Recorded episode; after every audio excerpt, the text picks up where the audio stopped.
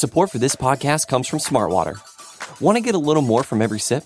Smartwater Alkaline doesn't just taste crisp and pure, it's loaded with everything you need to perform at your best, whether you're running marathons or boardroom meetings.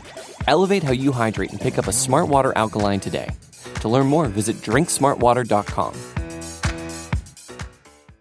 With threats to our nation waiting around every corner, adaptability is more important than ever. When conditions change without notice, quick strategic thinking is crucial. And with obstacles consistently impending, determination is essential in overcoming them. It's this willingness, decisiveness, and resilience that sets Marines apart. With our fighting spirit, we don't just fight battles, we win them. Marines are the constant our nation counts on to fight the unknown. And through adaptable problem solving, we do just that. Learn more at marines.com. You're listening to the Vox Media Podcast Network. Another weekend, another UFC event going down tomorrow night in Las Vegas. The final event in an absolutely crazy month of August for the promotion. It will be headlined by a big one at 205 pounds. And with that, we welcome you to the UFC Vegas 8 preview show on MMAfighting.com.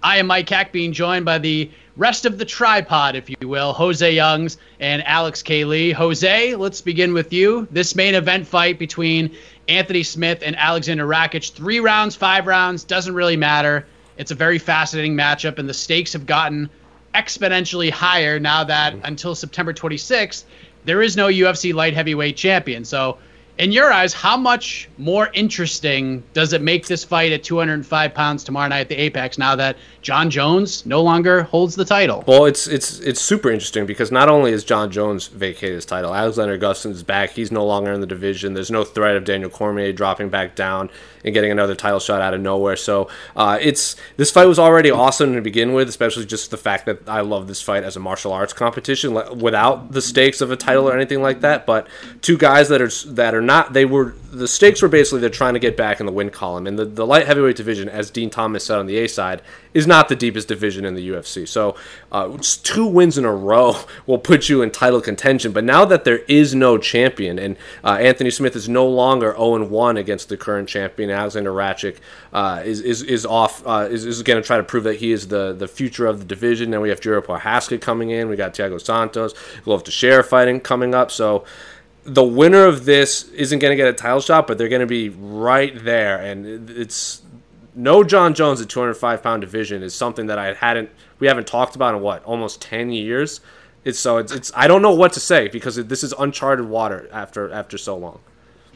Okay, let's let's look at Anthony Smith. It's his sixth consecutive main event, and he's about to compete in his 49th professional fight. The trajectory of this man's career over the last 26 months or so has just been unbelievable. Like I would love to see a 30 for 30 someday on Anthony Smith's career at some point because the story is just incredible to see. You know, from the first time I've ever spoken to him to where he's at now, it's just mind-boggling. But he fought his way to a title shot. He lost to Jon Jones, finishes Alexander Gustafsson, and then he gets finished by Glover Teixeira in his last fight in May. And it was one of those fights that was met with a lot of controversy because it wasn't stopped by the referee, it wasn't stopped by his team. But that's the way that Anthony Smith wanted it because that's who he is. Now he takes on a very dangerous guy in Alexander Rakic who has looked really good throughout his career, especially in the UFC. What are you going to be looking for from Anthony Smith tomorrow night as he looks to get back on track and and take that step closer to maybe getting back into that title discussion very soon? You want to see that he has that same aggression, you know, that he always he always plans to come out with. Like he's a, he's a finisher. I mean, we talk about a guy with with uh, games that almost for this will be fight number forty nine. Uh, he's finished 30 of his opponents. He's been finished 13 times. So he's only gone to a decision about, about I think I'm looking at four four or five times. Then, uh, so that's pretty crazy. I mean that that's the kind of thing, the attitude that he said uh, he regretted, you know, not bringing into the Jon Jones fight uh, when they fought at UFC 235. That was one of his big regrets after was what what if I had just you know gone gone balls to the wall and and gone all out for the finish and and again I I personally am someone who didn't blame him for that. I think it's a lot easier to say you're going to do that until you're actually in the cage with someone like Jon Jones and then there's just a million things going on that you know again us on the outside we can't even imagine. So I, I never blamed him for whatever, being somewhat passive, maybe not putting on the most exciting fight against Jon Jones. But I mean, against Gustafsson, he was right back at it. It was a great fight. Uh, Teixeira was very lopsided, unfortunately, not in his favor. So we do want to see which, like you said, kind of which Anthony Smith is going to come out. That is the question. I do think we're going to see aggressive. Uh, I think I don't think he has any fear, uh, really, of anyone, but definitely not of Alexander Rakic. Uh, he's kind of said in interviews this week that he's he didn't really study him or something, something mm-hmm. to that effect. I, I, don't know if he's exaggerating that, but um, I'm sure he respects how deadly Rakic is, but the experience level is so different. I think he sees this as a as an up and comer that he is going to that he's gonna he's gonna be the one again uh, finishing the fight. I don't think he's too worried about getting knocked out, but I mean Rakic is well. I'm sure we'll talk about it more. Rakic is a real talent. For sure, Jose, because Rakic has won. He had won 12 straight fights. His only loss prior to his most recent appearance was in his professional debut. Gets mm-hmm. to the UFC, wins his first four fights, finished two straight before the Volkan Ozdemir fight. I believe that was the Busan card mm-hmm. in December. Loses a split decision, a decision that many people thought Rakic actually won. I was looking at MMA decisions before he got on. Yeah. All but one media member scored it for Alexander Rakic, and that one media member was our good friend Pete Carroll, who scored it for Volkan Ozdemir. But now Rakic gets the opportunity to fight Anthony Smith, another former title challenger. And Rakic is around a minus 300 favorite to win this fight tomorrow night. Kind of like a two part question here. One, do you agree with the odds makers here? And two, what can we expect from a guy who wants to prove that not only can he beat Anthony Smith, but he's one of the very best that this division has to offer that not a lot of people are talking about. Well, actually, I even think you left out that the majority of media members scored it for Rakic, but I think there were even like one or two 30 27s in yes. there. So some people even had him winning all three rounds, and he still lost a split decision. So not the not the quote robbery of the year. So AK Lee, if you're looking for a robbery review, that's a good one right there for an upcoming series. Uh, I don't know if I necessarily agree with the the odds based on what we know about Anthony Smith. I just think they're basing off of his last performance, where it was so one sided, where Glover Teixeira is literally apologizing in the middle of the fight for beating up Anthony Smith. His teeth are falling out. There's all that controversy of his corner. Should his corner have thrown in the towel or not? So we all know Anthony Smith is one of the gamest fighters in the division, or in the whole UFC. He's, he's never won uh, to go out there and just get and, and just get demolished uh, and looks like he doesn't belong. So I think the odds makers are just basically on A. Alexander Rakic most likely won his last fight. Before that, he basically decapitated Jimmy Manuwa and sent him into retirement.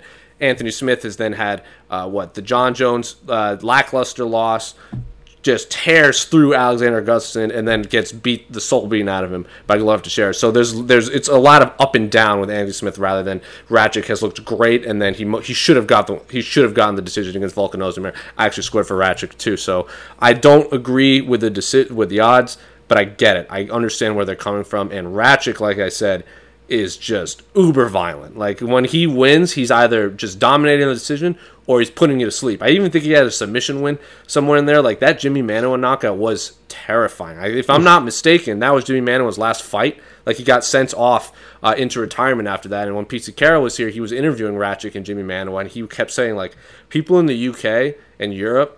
This is the fight they have circled on that card. I think that was the Sweden card, 2000, same card as uh, Anthony Smith, Gustafsson, if I remember correctly for people in the Europe, they circled Manuwa Rakic for a violent finish, and my God, did Rakic deliver! So uh, I, I'm I'm I'm curious how he bounces back after a loss, like because like you said, it's been so long, and I think we're seeing fighters like Sugar Sean get his first loss, and we see how he uh, reacts. But then you see the the flip side, Darren Till gets his first loss, and see how he reacts. So I'm very curious how a young up and coming hungry prospect in the light heavyweight division recovers from not just a loss, a controversial loss. It's kind of like Marlon Vera heading into the O'Malley fight because yes. most people thought he beat Song Yadong. Yeah, and he even that's a very good. That's a that's an that's an amazing comparison. Yeah, you're not wrong. Yeah, and Marlon even told me like heading in that fight, he's like, in my mind, I won seven in a row. Like mm-hmm. I'm going into this fight on a seven fight winning streak. So Rakic seems to sort of have that same mentality, but you know, AK, we talked about the fact that that Jones vacated the title. Things are opening up at 205 a little bit. Based on the UFC rankings as they stand right now, and we you know, we don't like to fantasy match before these fights happen, but it's it's kind of interesting. We have the top 4 guys booked for future fights. Of course, we have the title fight and then we have Anthony Smith sitting at number 5. Are the stakes for this fight earning a fight with with the one Yuri Prochazka who sits at number 6? I feel like there's no other thing Man. to do here this year for Mania really took over. Maybe maybe I didn't watch enough of him before the UFC. I certainly saw I guess like maybe a couple of his fights, but I know I know our staff is super super high on Yuri, and, and that performance against uh, Volkan did nothing to change that. If anything, again for, for someone like me who didn't know him as well, that was a real eye opener. I was like, oh okay, I get it now. I get why why people are saying this. Um, yeah, I think that would be uh, that makes a lot of sense for whoever wins this fight to uh, to face Yuri. But like we said, the way that the rankings are now and the way th- how quickly things change, I mean, just you, just winning this fight, it really does kind of put you on a short list. Uh, to potential, maybe more so for Rakic than Anthony Smith, but it would put it on a short list for you know again people fall out, uh, negotiations uh, go screwy, uh, so while we can say it, you know, they're maybe they're one fight away, they need to beat a, a Yuri Prochazka, or maybe two fights away, beat Yuri, beat someone else, be another like kind of uh, contender, one of the guys who falls out from one of the, you know, that's at the top four, top five of the rankings. Uh, I could also just see honestly if Rakic won and played his cards right, and if certain things fell his way, I could just see him getting a title shot against like uh, again whether it be Dominick Reyes or or uh, or Jan Blachowicz, Jan Blachowicz, right? Um, so uh, yeah, I, I, think huge, huge, huge stakes on the line uh, on uh, on Saturday. Uh, not just not just staying in the contender thing, but man, again, you just got to stay on that short list for a teleshot should something happen. Jose, who do you like here? Who's uh, the official pick? man, um, wow. You're putting me like I literally am making my mind up right now. I'm gonna give the I'm gonna give the slight edge to Anthony Smith. I think we've seen in the past like he's he's had his his two his his last bad performance was against Jon Jones, and then he looked unbelievable against Alexander Gustafsson and just tore through him. Uh, and then after that, he had one of the the more lopsided losses of his career uh, to Glover Teixeira. So just based on history alone, I'm gonna go with that because again, that Volkan Ozdemir fight we can talk about how uh, Rakic is this uber killer and this awesome striker and knockout artist and future of the division, but he got the L, and it wasn't the greatest fight. It was not like it, it was a classic Volkan Ozdemir fight where it just looked ugly, similar to the Dominick Reyes Volkan Ozdemir fight. Uh, but then you see what Anthony Smith did to Volkan Ozdemir, and I thought that fight was a lot of fun, and Anthony Smith pulled it out. So I'm going to give the, the very slight edge to Anthony Smith. But if this was five rounds, I would really favor Anthony Smith, but the three rounds makes it that much closer. But I say that with no confidence whatsoever because if Alexander Rakic goes out there, just throws that haymaker of a high kick and just decapitates Anthony Smith, I wouldn't be surprised either. So three rounds, it's a lot closer to 50-50 for me, but I give the slight edge to Anthony Smith. I just think he's the more complete martial artist, especially on the ground. We haven't really seen Alexander Rakic on the ground. Anthony Smith's out here competing in quintet on uh, in December, uh, representing the like the UFC, if I'm not mistaken. And uh, he himself, I think, is a black belt, and our Laura Sanko sings his praises a lot for, for, his ground game. So clear clear edge to Anthony Smith on the ground. Uh, striking, I think it's. Rakic might be more violent. Alexander, uh, I mean Anthony, Anthony Smith might be more what's the word experienced as dean as dean thomas says it's not who's the better fighter it's who makes the least mistakes and if they do make mistakes, who capitalize it on the most. And I think that's where Anthony Smith pulls it out. AK, a little a little preview of the prediction article tomorrow. What do we got here? I think I'm gonna regret this uh, because I, am picking Rakic. Uh, I regret it. I say that because Anthony Smith is, is a good dude. He's a friend of the media. He's certainly a friend of this site. He was he was definitely someone who you know made for a fine uh, A side live chat guest. That's right. Uh, during that during that kind of difficult time uh, post COVID, when we were just we were just do, you were doing A sides like every friggin' day. It seemed like. Uh, so we love Anthony Smith around here. I do think youth will be served. I do think uh, Alexander Rakic. I don't know if he's that much younger. I know I, Anthony Smith is one of those fighters I always view as old. He's certainly old in fight years. He's only 32. It's not like you know right. he's not a he's not a geezer by any means. Um, but I do think Rakic I, am leaning towards the younger fighter. I'm very impressed by everything I've seen from him so far. Again, the Ozdemir fight, a little clunky, but but a good challenge for him and the kind of fight that usually elevates uh, someone like in Rakic's position. So I, I am betting that it, it, it's it, that that uh, that tough loss actually you know rockets him forward as opposed to you know uh, messing with his progression. I think it is only a good thing. Um, so yeah, I'm going Rakic. I think Rakic's getting the finish. I actually forgot that the fight was uh, was only uh, three rounds. This was this was supposed to be the Holm Aldana card. No, I believe this was going to be Zabit Yair. Really? Holm Aldana was the Shahbazyan Brunson card. Oh my gosh, I can't, I can't keep track of these things. Uh, but yeah, three round fight, five round fight for me. I, it didn't it doesn't even make a difference. I think this is ending within the first two rounds, and I think it will be a a Rakic knockout win. I, I, I actually agree with Jose here. I think the fact that it is three rounds does Anthony Smith a favor if we're basing it off his last fight. And it's weird for me to say that because the last fight ended sort of brutally for Anthony Smith. But a lot of people forget, like, it was kind of a tale of two fights. Like the first two rounds, Anthony Smith looked pretty damn good. He did. He just Yeah. kind of got tired. He threw a lot of volume and he just ran out of gas, and Glover Teixeira took over. But Anthony Smith, like, he's such a dog, and he has shown that, you know, even if he gets beat up for two rounds, he has that just weird mindset, just battle through it and get these out of nowhere finishes. Like, he's done a little bit of everything to get these wins. There's obviously a lot of questions here because that last fight, it's not like it happened like a year ago. It happened three months ago when he fought Glover Teixeira. He took a beating in the last 10 minutes plus of that fight. He's fighting he does- before Glover Teixeira now. I know, which is crazy because that, that fight got booked like it was like like the end of June. This fight got booked, so like a Yeah. month and a half after Anthony Smith lost, lost to Glover Teixeira. This fight was booked, which Well, was just wild to a lot of people. it's the same thing like when he lost to Jon Jones. They booked that Gustafsson fight real quick for Sweden. He just said he, Anthony Smith was like, I should take a vacation, but I just need to get in there and just punch someone. So, uh, based on history alone, I have to give the slight edge to Anthony Smith. Yeah, and I'm with you. I'm leading with Smith because of the experience. I think the early volume, if he does that again, I think that puts him in a good spot. Maybe wins the first two rounds. The ability to take punishment is is in his favor clearly. So I lean Smith here. I see him winning the first two rounds. I see Rakic making things really interesting in round three, but I think Smith has that durability to survive it. But Rakic is a killer. It wouldn't surprise me if we get that violent knockout from his side. But Let's ahead, also let's also not forget that Anthony Smith is not coming off of beating up a home invader like the week before during this fight. So his his uh, his mind is probably a lot more focused on a fight rather than protecting his family and, and you know fighting off a, a, a, an assailant in his own home. Yes, I wasn't laughing at the scenario. I was laughing Sure. because that's just a wild thing. But Right. so that's so that's a main event. Co-main event, we get the return of Robbie Lawler after about a year or so on the sidelines. He steps in on relatively short notice, replacing Geoff Neal. Not much. I mean, not, the short notice isn't as much compared to like a lot of these other guys in this COVID era. I mean, look at Austin Springer taking a fight on like two days' notice, but takes on Neil Magny. Jose, Robbie Lawler is back, which is always a nice shot in the arm, but He's coming in, loser of three straight and four out of five. His last appearance was that fight with Colby Covington in Newark, where he just got out volumed and outpaced for 25 minutes, and it was a pretty lopsided win for Colby.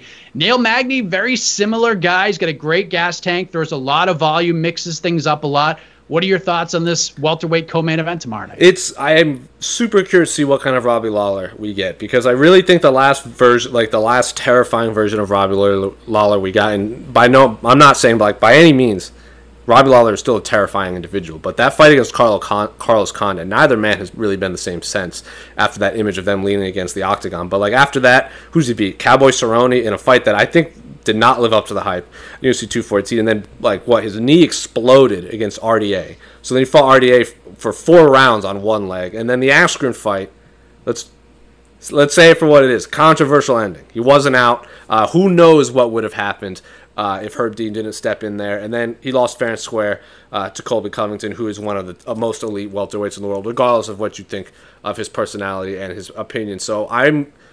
I think Neil Magny is amazing. I think he's one of the more exciting fighters on the roster, and I think he's really overlooked on fighters that he's never in a boring fight. Win or lose, it's always an exciting fight. So the, to me, but the tail of this is what version of Robbie Lawler we're going to get because I didn't expect when when we lost Neal on Neil, I didn't know who was going to take his place. Robbie Lawler was not even remotely a possibility in my mind. I was like matchmaking uh, Neil Magny with a whole lot of other fighters not named Robbie Lawler because I thought Robbie Lawler might get that veteran that veterans tour where he gets all those super fights and exciting. But Robbie Lawler's down to fight anyone. He hates doing interviews.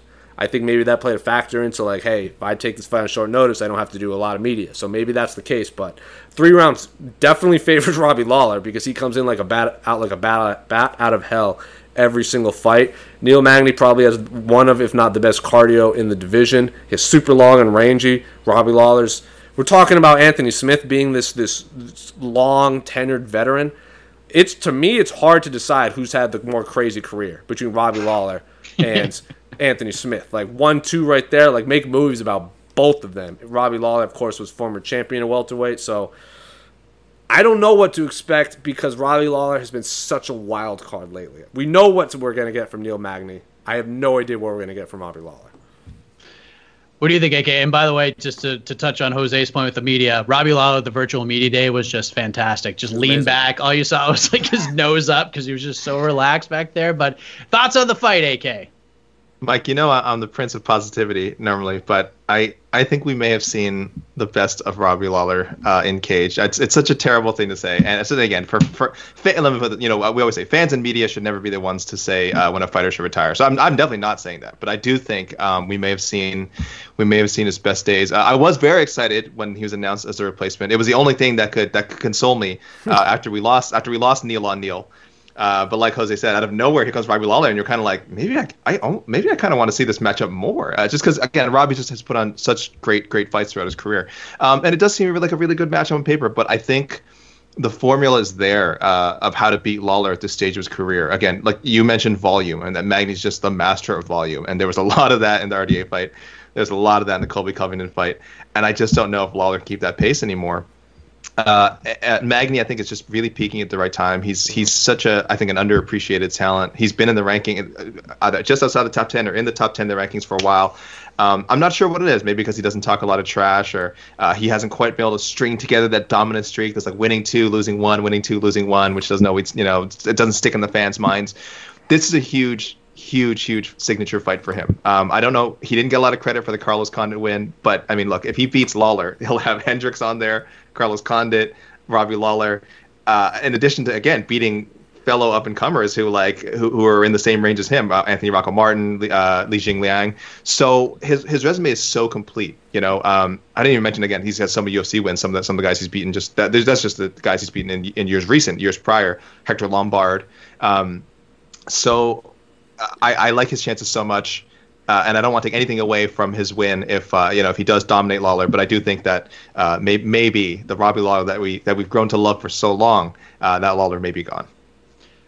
Can Robbie Lawler turn back the clock, Jose? Can he play spoiler here, or are you favoring Neil here? I, I I mean I have to favor Neil Magny. This is his third fight in 2020. He's by far one of the more like when he's got when he's healthy and he doesn't have these weird USADA situations that are keeping out for so long, he'll fight like every other month. Like I believe he has he's tied with the record.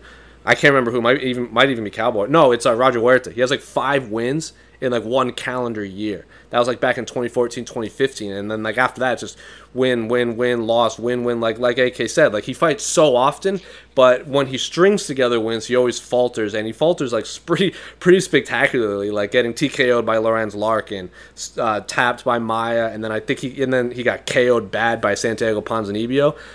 A win over Robbie Lawler, like I didn't, even, I wasn't even thinking about it until AK said it. Like that's a win over Lawler, it's one over Condit, it's one over Hendricks, Lombard. Like we've had preview shows in the past where we're talking about Charles Oliveira like all of a sudden coming out of nowhere and being a possible future UFC Hall of Famer and racking up all these wins. Neil Magny is like in that same boat. Like he'll he's fallen the best of the best at welterweight. Uh, he's looked unbelievable. Robbie Lawler is such a wild card, so I just in my mind I have to pick the consistent fighter right now, and that is Neil Magny to go three zero oh in 2020. Plus that Li Jing, that Li Jingliang match fight was like a perfect game. That was the equivalent of a perfect game in baseball. Like that, like when when when the leads tried to run away, and Neil Magny just did like a wraparound like hook to the face, and that like it, he punched like the front of Li Jingliang's face from behind him. Like it was such an impressive uh, display of skill. Uh, and then the Anthony Rocco Martin fight was was very competitive. I just think AK said it best. Neil Magny's peaking at the best time of his career right now. I favor Neil Magny. Yeah, that's why, in a weird way, that the Rocco Martin fight is what makes Robbie a little more live here mm-hmm. because that was such a hard fought battle. That was a war between those two guys, mm-hmm. and you know a lot of people actually scored that fight for a Rocco Martin. People. So, you know, how could he bounce back so quickly after a war like that against a really fresh guy like Robbie Lawler who hasn't competed in over a year? That makes things a little interesting. I am leaning towards Neil Magny, but I am excited to to see what Robbie Lawler can bring to the table tomorrow night. We did uh we did have a couple of hiccups on the scale earlier. Hannah Cifers, the most active fighter to this point in 2020, about to make her fourth appearance of the year. She misses weight. She forfeits 20% of her purse to Mallory Martin. Newcomer Austin Springer also missed, which is understandable since he got this fight like two days ago. He forfeits 30% of his purse to Alex Caceres, who deserves it since he's had three different opponents this week. Main card rounds out with Ji Yin Yeon Kim, excuse me, Jiyeon Kim welcoming Alexa Grasso to 125. And then we got Ricardo Lamas versus Bill Algeo with Sorry AK, Ryan Hall out, and of course Magomed Ankalaev taking on Ion Cutelaba in the rematch from that friggin' wild first fight they had. Everyone has that fight circled as fireworks. But Jose, under the radar time, what fight, as you say so eloquently, rules in your mind that not a lot of people are talking about? Man, well, it was Alex Sarah versus Giga Chikadze. That fight was, I was like, just inject that fight into my veins. And then when Giga Chikadze fell out, I was like, why? And then Ryan Hall fell out, and then we lost Ayers to beat. I'm like, just cancel the whole card. Cancel baseball. Cancel this card. um, I'm gonna stick with my my usual like my usual narrative where I'm not circling like fights. I'm circling fighters, and I want to see specifically like I want to see how Alexa Grasso looks at 125. Her fight against uh, Carla Esparza in Mexico City was amazing. I think that's really an overlooked fight for like one of the better fights in, in women's history. I think that was such a fun fight. Uh, she came up short. Uh, she's never in like that fight against Karolina Kowalkiewicz in uh, Chicago that I was at. That fight was just they just punched the soul out of each other for 15 minutes. That fight was absolutely like the last 45 seconds of that fight was just violence at 115. Caceres, I'm obviously excited on. Poliana Viana versus Emily Whitmire is fun. Emily Whit- Whitmire has a chip on her shoulder 24 7. Like she's just always trying to prove doubters wrong. Poliana Viana. I think a lot of people expected big things from her. Uh, she hasn't quite lived up to that. Uh, this also a rebooking, if I'm not mistaken. I think Emily Whitmire fell out of their fight in March uh, or February or something after uh, weight cut struggles. Hannah Cifers unfortunately missed weight. She's one of my favorite fighters to interview, so probably those those those fighters that I've named. Uh, I'm Alexa Grasso at the top of my list, though. Uh, a, a, Mexican fighter uh, that needs to prove a lot of naysayers wrong. So yeah, th- those are all the names I have circled. AK with Ryan Hall out of the equation. Why do you gotta keep saying it? What's your pick? What's your under the radar pick? Well, by the way, first of all, respect to Bill Algeo, who uh, who's a really solid talent. Uh, if you'll remember his name, as I, I just recalled it before we started doing the show, uh, he was the other half of the controversial Brendan Loughnane uh, Contender Series fight. He was on the losing end. It was a, it was I remember it was a really good fight. It was an amazing. Uh, and I remember I remember going into that fight thinking this could be one of those fights where both goes to decision and both guys get a contract. Somehow, neither of them got a contract. So, so. did Paul Felder and Brandon Fitzgerald. right? When I interviewed them at the beginning, they say I don't care who wins; they're both getting contracts. Yeah, and somehow neither did. So that was kind of messed up. So it's good to see Algeo finally getting a shot. I know under uh, difficult circumstances, um, but I will say, hey, he has a chance against. We've had some newcomers this year. Uh, surprise! I, I, keep thinking about like Daniel Rodriguez and Tim Means, uh, Miguel Baeza and Matt Brown. So these veterans like Lamas, they're not safe. I mean, Lamas is probably a little bit higher up on the on the contender charts than the other two names I just mentioned, the other two veterans. But uh, I don't know. I, I wouldn't. I wouldn't pick. You know, I wouldn't pick against him. But if Algeo snuck out a win somehow, that that somehow wouldn't shock me either. But uh, two fights on the prelims that I'm super excited about. I think Maki Pitolo and uh, Impa Kasanganay is just going to be just again one of those fights, either crazy brawl or a highlight reel knockout for somebody. Uh, I don't know. Hopefully, I'm not disappointed. Hopefully, it's not two guys with power that are kind of, you know, the kind of shaky uh, and, and uh, too wary of each other's uh, power. But I don't think that's the case. Maki Pitolo strikes me as a legitimate psychopath. So I expect him to push the action and uh, either get a knockout or get knocked out himself and shrug his shoulders either way. Uh, but the other one that I'm really looking out for, I really like the Sean Brady Christian Aguilera matchup. Mm-hmm. Aguilera was was I was less sure of how his skills would translate into the OC. I knew he'd be an exciting fighter, so it was great to see him uh, get that win, get an exciting win in his first fight, because um, he has some um, he has so many good highlights on the regional scene. Uh, but I think Sean Brady is also a very, very legitimate like future contender. He's he's he's just he looks the part. He's got a well-rounded game. He's got that you know he, he idolizes GSP, which you know for Canadian is always something you want to hear. Uh, he's trained with you know he's got the Eddie Alvarez affiliation, so uh, that uh, so those two fights on the prelims, Pitolo Kasanganay and uh, Brady Aguilera, really really excited. But top to bottom, this is really like a really sneaky, compelling card. Like I don't know if there's any fight where I'm not like, not like at least a little bit intrigued. Yeah, I, I think Brady Aguilera is kind of the easy runaway pick here. I mean, it's the and it's the first freaking fight of the night, which is a great table setter for the rest of the card. I do agree with Jose. I do have my eye on Emily Whitmire versus Poliana Viana because both ladies looking to get back on track. Both have shown their abilities in their careers to finish fights very quickly. Viana, as as Jose alluded to, has had a very bumpy road, losing her last three. So her back is against the wall big time here. And Whitmire just ran into the Amanda Ribas buzzsaw in her last fight. So that one has the makings to be really, really exciting. So I'm going to go with that as my under the radar pick. But I am also looking forward to, as AK said, seeing the Octagon debut of Impa Kasanganay, who just won a contract on the Contender Series like two weeks ago, making a quick turnaround against Maki Pitolo, who's which I'm interested in seeing because Maki's going to try to bring that dog out of Impa, which we haven't really seen yet. So that should be a lot of fun as well. So Jose, final thoughts heading into tomorrow night's festivities.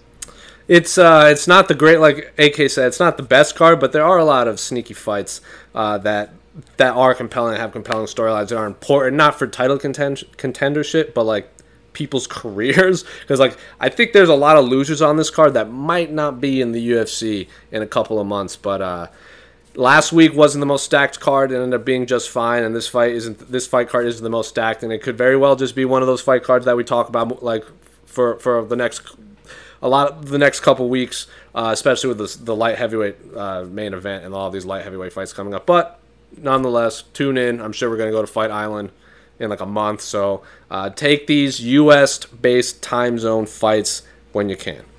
Yes, AK, the Prince of Positivity. Preach, my man the Prince of Positivity is hoping for a little bit of weirdness. I'm, I'm hoping there's some weirdness. I think one of the fights we didn't mention, uh, Alessio Di Chirico and uh, Zach Cummings, classic middleweight encounter. Uh, hopefully something bizarre happens there. But more so, uh, the first fight of the main card, uh, the Magomed Ankalaev uh, Yoan Cutelaba rematch. I was on a I was on a Sure Dog show recently, and I and one of the kind of questions I was just throwing out there was I think it was on Sure I, I don't think, or maybe it was between the links. I don't remember. I blocked up the between the between the links beatings I've taken. So if this happened on between the links, I apologize. Those are traumatic, and I've talked to my psychologist, and he told me just not to think about it. Uh, but some there, so the question was raised of is Ankalaev Cutelaba this rematch? Is it like more comp- What is it more compelling? Uh, than the the Cormier uh, Miocic trilogy bout somehow. It was if anyone forgets, it was supposed to be on that card, and then uh, Cutelaba well, did test positive for COVID nineteen. It was pushed back. Um, so obviously, I said no, but I understand like people kind of it's a grudge match after the way their last fight ended with the kind of the the, was he actually rocked? Was he faking it? Uh, you know, so I guess people are expecting that to, to add to culminate in some sort of bizarre, heated fight on uh, Saturday. And I'm all for it. I think it's certainly possible that we see more weirdness, and uh, if so, bring it on. I'm very, very excited for it. I just want to see what Cutelaba does when he gets into the octagon. Like if Ankalaev comes out first and he stands there and Cutelaba comes in, will he get in his face like he did the last time? I still, I mean, I've never seen anything like that in the UFC before, so I'm, he, I'm really looking forward to, to seeing did, how part he did, He did a weird out. thing at the face-offs today. To at the yeah. uh, Friday's face-offs, he he was trying to like look taller than than Ankalaev. It was weird. He was like kind of pushing like I'm, I'm taller than you, and I'm like okay, that's an interesting mind game thing to do. But yeah, that was like the most eventful thing that happened at today's at the Friday's face offs. Watch that fight just be a bunch of takedowns and there'll be like 12 total strikes thrown through 15 Could minutes. Be. Could, Could be. be. You never know. But listen, as we learned last week, never ever judge a book or its card solely by its cover because last weekend was outrageous and this one has all the pieces, all the recipe to be as well. So stick with us on MMAfighting.com to enjoy the hostilities and the fisticuffs as we wrap up another preview show here on the site. Thanks for watching. Thanks for listening. For Jose Youngs, for the Prince of Positivity himself, Alex K. Lee, I am Mike Heck. We will see you tomorrow night.